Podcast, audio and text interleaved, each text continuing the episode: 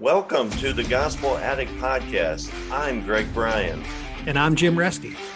We're gospel addicts because we believe the gospel of Jesus isn't just good news, it's the best news ever. We're addicted to the gospel because it doesn't just start us out in the Christian life, it is the Christian life. Join us as we look at the Bible through the lens of the gospel. Thanks so much for listening. All right, let's move forward. Uh, Rex, would you mind reading uh, Joshua chapter 6? We're going to jump forward to Joshua chapter 6. 1 to 7. Now Jericho was shut up inside and outside because of the people of Israel. None went out and none came in. And the Lord said to Joshua, See, I have given Jericho into your hand with its king and mighty men of valor. You shall march around the city, all the men of war going around the city once. Thus you shall do for six days. Seven priests shall bear seven trumpets of ram's horns before the ark. On the seventh day, you shall march around the city seven times, and the priests shall blow the trumpets.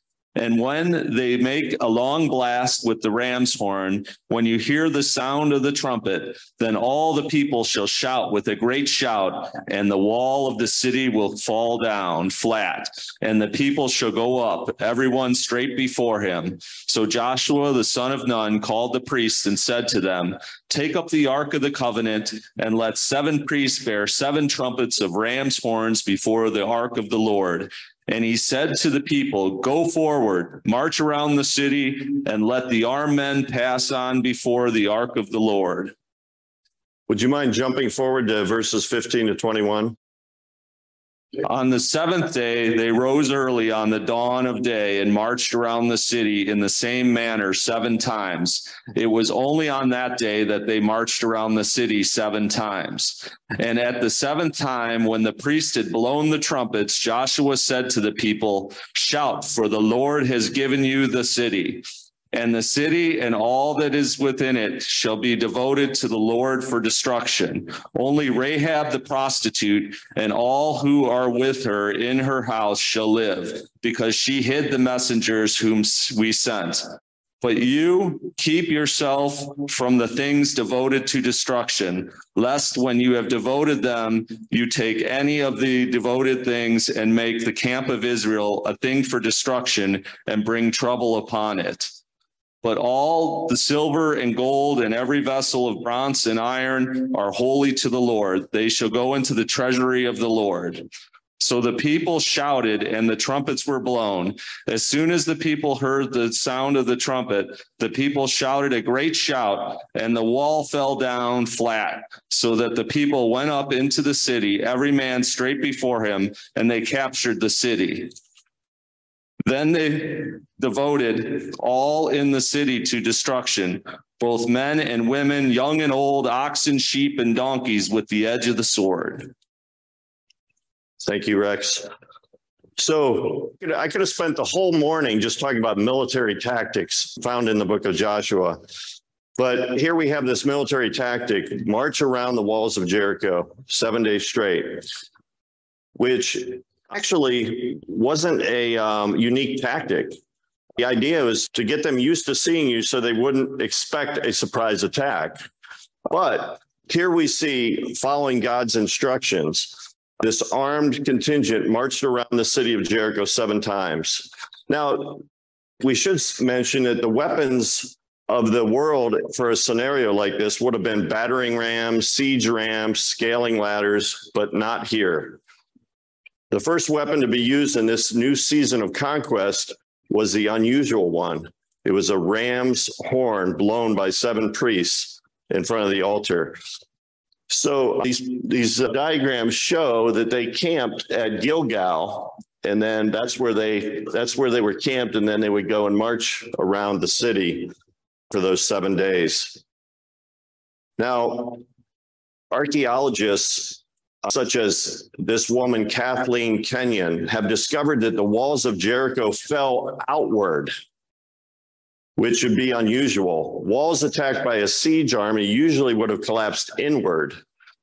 But they've also confirmed that the city was destroyed by fire because they found pottery that was burned and lots of evidence of fire. Archaeologists also found full grain stores in the city. And over all antiquity, we would see that a siege like this would, would usually last for months. And in that case, there would be no grain left. But the fact that they found lots of grain supports the biblical account in a short seven day siege. To this day, troops in Israel study the Old Testament, the Old Testament battles for military tactics. And it was interesting because when we were in Israel, we were supposed to go into Jericho. But when I was there last month, they wouldn't let us go into Jericho because there were some terrorists in, in the city of Jericho. So what did Jericho do? They blocked everybody from going in and out. They wouldn't let people out of Jericho. They wouldn't let people into Jericho. And they basically said, we're going to keep it like this until somebody turns over these terrorists. And that might have been learned from a tactic that was we can see in 2 Samuel chapter 20, verse 21. It says, But a man from the hill country of Ephraim called Sheba, the son of Bichri, has lifted up his hand against King David. Give him up alone, and I will withdraw from the city. And then the woman said to Joab, Behold, his head will be thrown to you over the wall. so within a few hours, re- a resident of Jericho alerted the military of the suspected terrorists and where they lived, who they were, where they lived, and they quickly arrested him. And then the city was open again. I just found that interesting. I found it interesting that the that you know they they train their military by studying the Old Testament battles. Back to the ways we see Jesus and Joshua. So we've seen that Joshua is like Jesus as a leader who follows God's law, a deliverer who rescues sinners, a warrior who conquers his enemies. And here, when I think about this battle of Jericho, I see him as a victor who walked by faith. He followed God's instructions and trusted his plans to defeat Jericho rather than using conventional tactics of siege ramps and stuff like that in the Gospels, we see Jesus as somebody who followed God's instructions and trusted his plans to defeat our ultimate enemies, sin and death. Okay, may I have a volunteer to read chapter eight? Let's move forward to chapter eight, verses 18 to 27. Okay, Ken. Then the Lord said to Joshua, Stretch out the javelin that is in your hand toward Ai, for I will give it into your hand. And Joshua stretched out the javelin that was in his hand toward the city. And the men in the ambush rose quickly out of their place. And as soon as he had stretched out his hand, they ran and entered the city and captured it. And they hurried to set the city on fire. So when the men of Ai looked back, Behold, the smoke of the city went up to heaven, and they had no power to flee this way or that. For the people who had fled to the wilderness turned back against the pursuers. And when Joshua and all Israel saw that the ambush had captured the city, and that the smoke of the city went up, then they turned back and struck down the men of Ai. And the others came out from the city against them, so they were in the midst of Israel some on this side and some on that side. And Israel struck them down until there was left none that survived or escaped. But the king of Ai, they looked alive and brought them near to Joshua when when Israel had finished killing all the inhabitants of Ai in the open wilderness where they pursued them, and all of them to the very last had fallen by the edge of the sword, all Israel returned to Ai and struck it down with the edge of the sword. And all who fell that day, both men and women, were twelve thousand, all the people of Ai. But Joshua did not draw back his hand with which he stretched out the javelin until he had devoted all the inhabitants of Ai to destruction.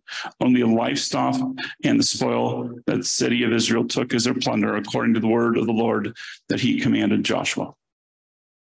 Okay, so Joshua's heart had been broken over the 36 of his men who lost their lives in the first battle of Ai due to Achan's sin, which uh, because Achan took took things he everyone was told don't take any plunder in the battle of Jericho, but he did.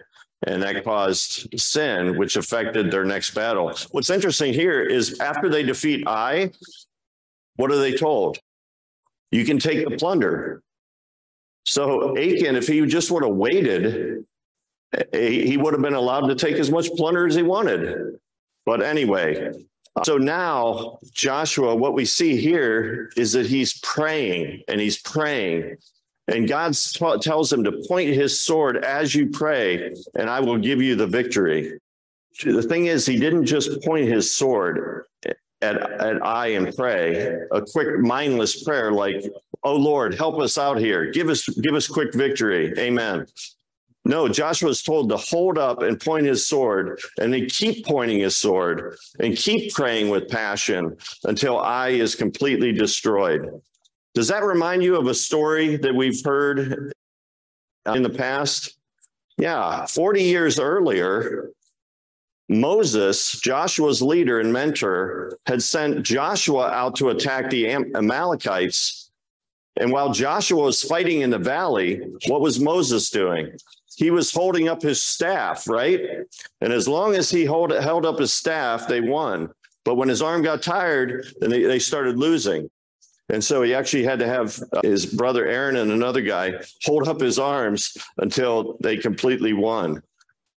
Joshua learned that victory comes through prevailing prayer. And so Joshua holds up the sword, keeps pointing the sword and praying with passion. So here I see that uh, Joshua and Jesus are leaders who rely on the power of prayer. I mean, if you read the Gospels, how many times did Jesus withdraw to go pray with his Father? How many times do we see Jesus praying?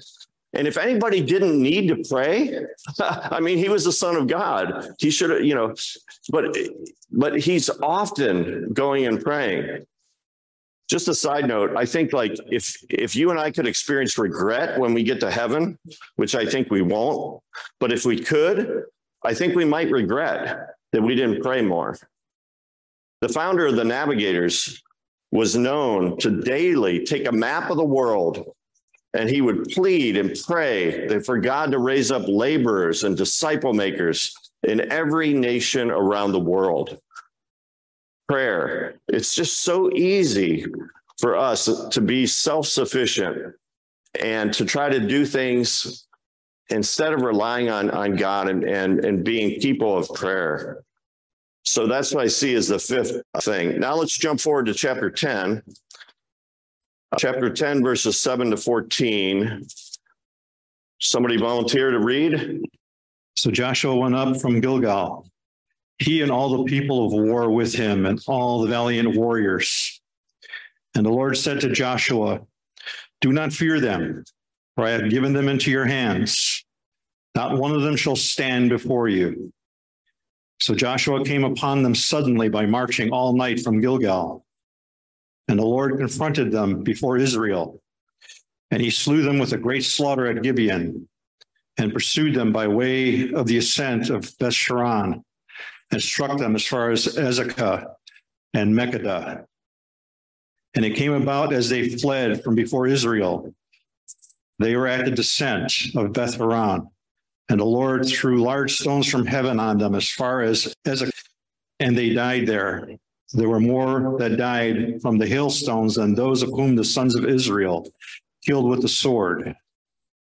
Then Joshua spoke to the Lord in the day when the Lord delivered up the Amorites before the sons of Israel. And he said in the sight of Israel, O sun, stand still at Gibeon, and O moon in the valley of Ajalon.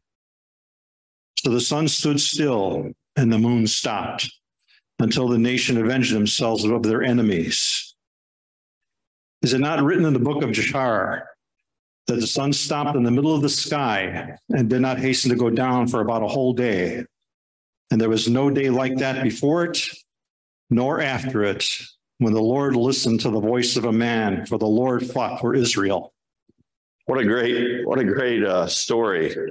Joshua boldly asks God, almost he's he's almost commanding God for more time, for more daylight to fight and defeat his enemies. He he asked for this a miracle, but it's a miracle that would ultimately glorify God. Jesus did countless miracles. None of them were for show. All of them were purposeful and done for the glory of God. So here we see that both Joshua is Joshua points us to Jesus as miracle, a miracle worker who works for the glory of God. Now, let's jump to the end of the book of Joshua and read along with me in Joshua chapter 24, verses 14 to 15. It says, Now therefore fear the Lord and serve him in sincerity and in faithfulness. Put away the gods that your fathers served beyond the river and in Egypt, and serve the Lord. And if it is evil in your eyes to serve the Lord, choose this day whom you will serve, whether the gods your fathers served in the region beyond the river, or the gods of the Amorites in whose land you dwell. But as for me and my house, we will serve the Lord. I had to put this passage in there. So, I mean, it's just a powerful, I mean, we uh, thing. But what we see here is Joshua, like Jesus, is a humble servant of the Lord. Joshua's epitaph recounts none of his victories or successes. It highlights his faithful service to the Lord. In this, we have a powerful picture of Jesus who said of himself that he came as a servant to give his life as a ransom for many.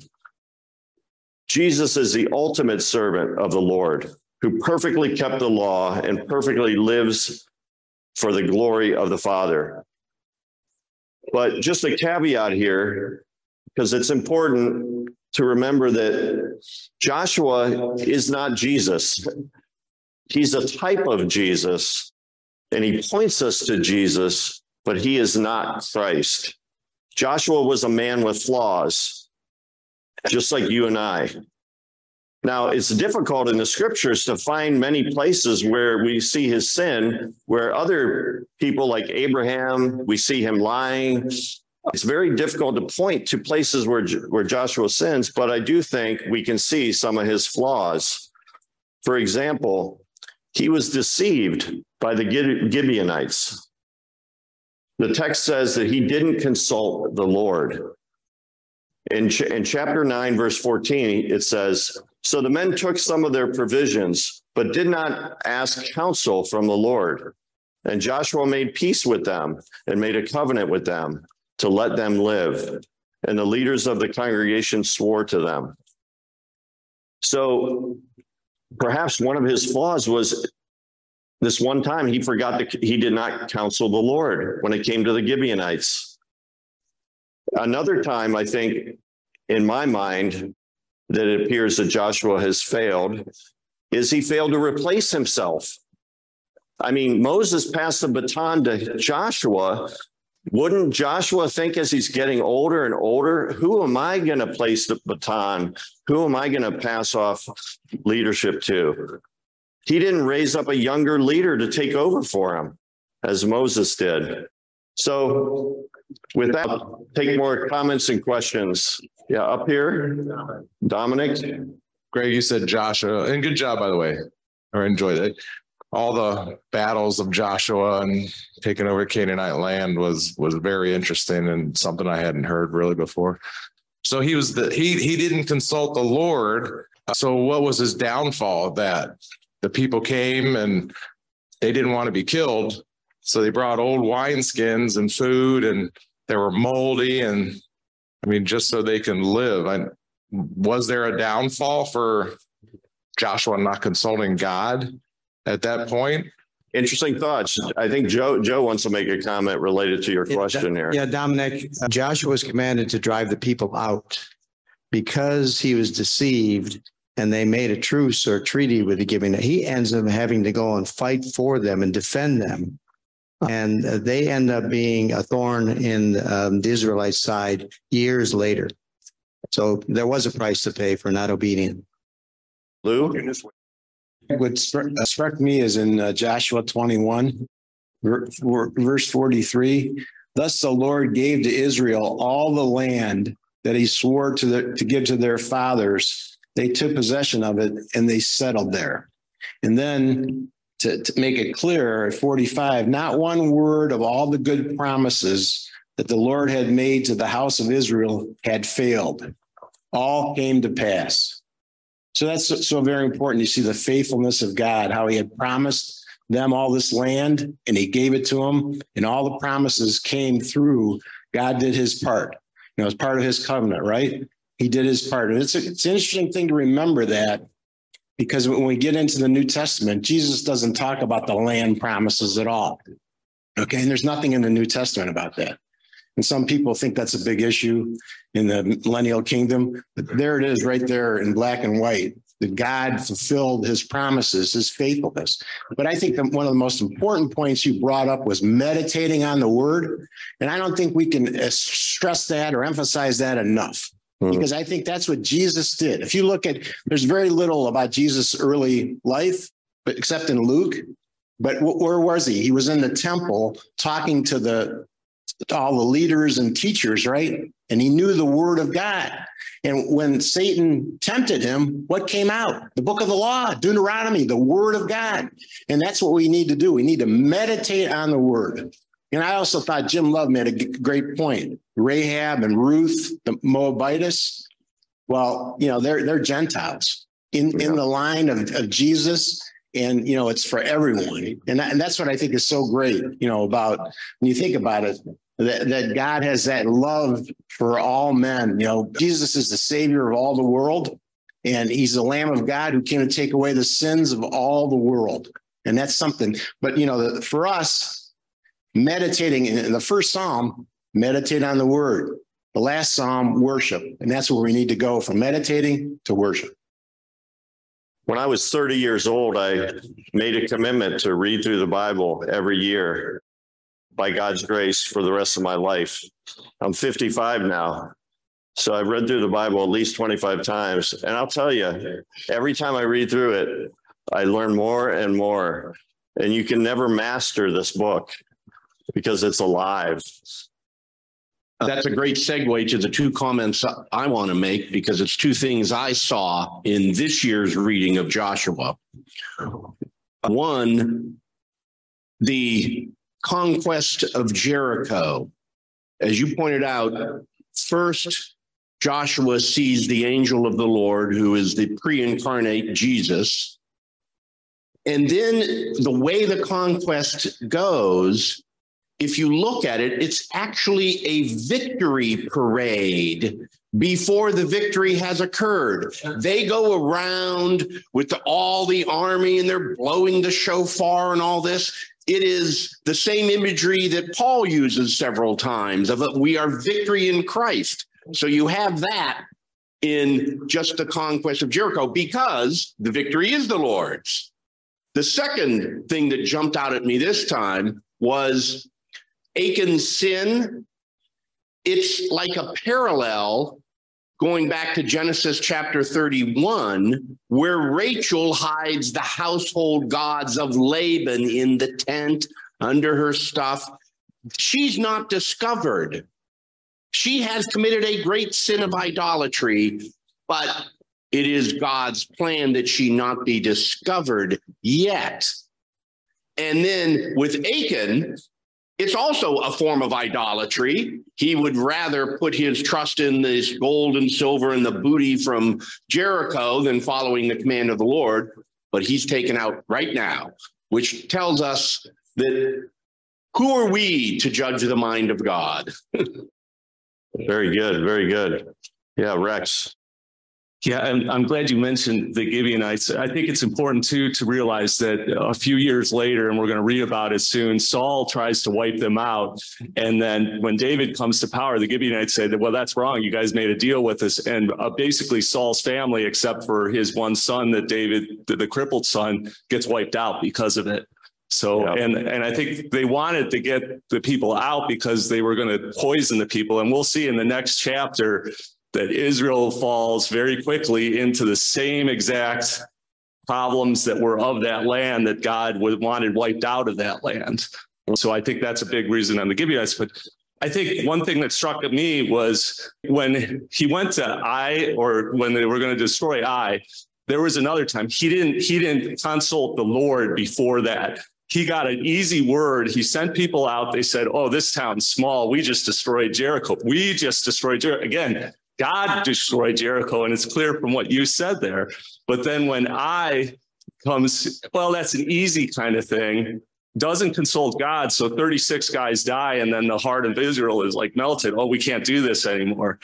And then he goes back to God. I think that happens in all our lives. You have big things where you're like, God, you pray and pray and pray. But then you forget about God when the little things come up and you don't, he's sovereign over everything. And sometimes it's those little things that catch up to us. Amen. That's great. Yeah, we, it's like a form of spiritual pride. And then, uh, yeah, he only sent 3,000 men thinking, oh, we can take this easy. But yeah, yeah, that's good. That's really good. Thanks, Rex, for sharing that. And yeah. So I think going back to what Dominic said, as I think when you look at Joshua and you look at Moses and you look at obedience and you look at disobedience, and I think in Galatians when it says we reap what we sow, and I think both of those men reaped what they sow by not being obedient. And I think part of our love for God comes with our obedience. And that's our challenge for each and every one of us every single day like Rex says, the big things and the small things. God wants everything. And I think that's our challenge in the flesh because we're not going to be perfect with that, but we have to be consistent. Yeah. How many times have we gone to Jesus saying, Hey, Lord, do this for me and I'll do this? and we don't. That's true. In the word, and, and Jesus still loves us in our iniquities. That's great. Hey, Greg, I just wanted to talk, go back to the, the commander of the Lord's army, because when he tells Joshua that I'm not for you or for your or for your enemies, I'm for the Lord. It reminds me back in Deuteronomy 9 when the Lord says he, to Israel, he goes, I'm going to give this land, not because you're righteous, but because they're evil. I think it's an important thing for us to realize that when we feel like God's using us, we start getting full of ourselves. It's not because we're righteous, um, but it's because He's doing His work. Amen. I'm loving this. I'm loving. I'm glad that I kind of ended a little bit early, so we have all this discussion. Any other final comments? We have room for maybe one or two more before we close. Go, Jim. You go, Jim. And so um, on the Gibeonites, I there's a couple of very inspirational stories here that are uh, sort of granular. One is Caleb, right? You know, when Caleb is Caleb was with Joshua and believing in God that they should go. And the other 10 said no. And his spirit comes out again in, I think it's chapter 10, where where he says, when they're apportioning the land, look, uh, give me the land of the Anakim right? These were the giants. And he said, uh, perhaps the Lord will be with me. You know, such a spirit of trusting God. It wasn't a sure deal in his own mind, but give me something challenging. What, what an encouragement that is. And, and then I, I was, I was also very encouraged that um, in this uh, struggle where the I think it's the Amalekites or Amorites who are attacking uh, Gibeon, and Gibeon says, "Come help us, you promised." And so there's five kings aligned to attack Gibeon. And God promises uh, Joshua, he says, I will be with you and I will give them into your hand. And then it says, Joshua marches all night to engage them in the morning. And I think a good takeaway from that is that do not think that God will use anything other than our best efforts. Mm-hmm. Don't presume that. And uh, Joshua had a promise of victory, and he still marched all night. And we need to give, we have these promises, but we need to give God our best efforts, just like Joshua did. Very good. Very good. I had like 10 other slides. I actually had a slide about Caleb because you ever think about Caleb? It kind of looks like he got passed over. I mean, we could have been reading the book of Caleb. I mean, Caleb could have been the, the guy that Moses passed the. I mean, I'm sure he had a significant leadership role. We just don't know about it, but you just wonder what happened with Caleb. So I love the book of Joshua because I get a lot of life lessons from it. Um, so I want to make three points real quick. There's a contrast between Rahab and Achan, and Rahab, prostitute, fear of the Lord saved her and her household. Achan, lack of the fear of the Lord. If you remember reading the whole story, Achan and his entire family were taken out and stoned to death. The entire family, kids, everything else. big, big lesson here is the fear of the Lord, how powerful that is. Second point is Rahab, we, when we read the story of Rahab, she already had foreknowledge that the Israelites were coming. Land was, they were doomed. She knew impending doom is upon them. So I believe she was looking for an opportunity. How can she save herself and her household? Because if we go back and read carefully, she's the one who proposed the arrangement with the two spies. Hey, look, save me. Save our household. She's the one proposed it. She already thought about that. So the point that I get from this is that we should never underestimate the power of our prayers and standing in the gap, intercessory prayers for others, our family, our household, our friends, our city, our state, our country. Because this one woman, prostitute, was able to save her entire family and household. And a third point I want to make real quick is on the long day of Joshua, what I love about this is that there's no precedence for this whatsoever. Like, how did he even conceive the idea of asking God to stop the sun and the moon? And it, like, there's no precedent for it, but God answered it. And what I love about this is that when God gives you direction, he will answer your craziest prayers to get you through that point. So don't underestimate the power of your prayers and as crazy as they are, because if God says, go there, go there. And if you need to ask him for the craziest, most impossible prayers, think a long day of Joshua.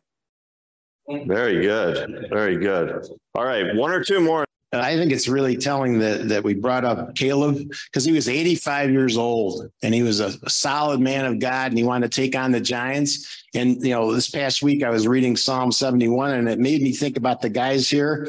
And and uh, in Psalm 71, uh, verse 18. So even to old age and gray hairs, oh God, do not forsake me until I proclaim your might to another generation, your power to all those to come. And I just think about all the faithful guys here in their 80s and 90s. I mean, you don't see that anywhere. It's just so inspiring and so encouraging to see these men live their lives of faith and still be active and serving the Lord and praying and, and meditating on the word coming and encouraging us younger guys. You know, I'm young, I'm almost 70, but you know, younger guys, right?